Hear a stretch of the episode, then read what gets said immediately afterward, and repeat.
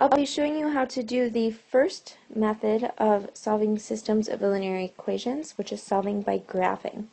The first thing you need is for both equations to be in slope-intercept form. So if we start with the blue equation, let's subtract the x term from both sides first, which will leave us with negative y equals negative 3x plus 3.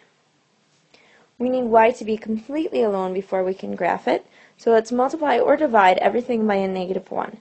This will basically just change the sign of everything on the right side of your equation. So our final equation is y equals 3x minus 3. To graph that, we'll use the slope-intercept form. So our y-intercept is at negative 3. Go straight down 3 and put your first point. From that point, we'll use the slope to get more points. So our slope is a positive 3. We'll go up 3 over 1 up 3 over 1.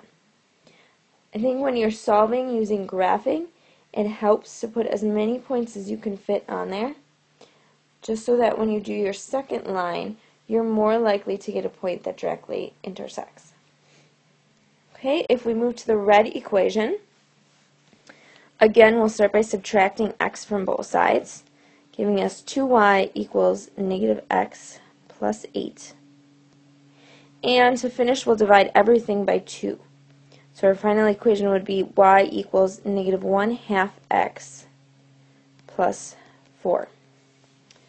When we graph this one, we'll start up at 4, that's our y-intercept.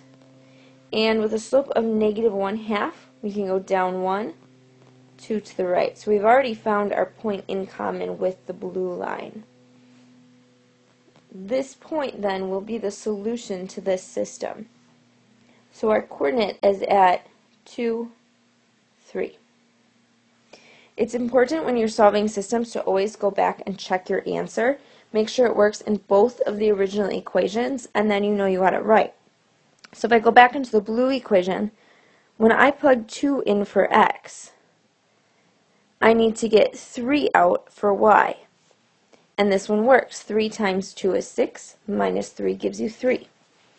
We'll check it in the red equation also. When we plug 2 in for x, we need to get 3 out for y.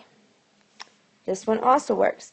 Negative 1 half of 2 is negative 1, plus 4 is 3. So our correct solution to this equation is the point 2, 3.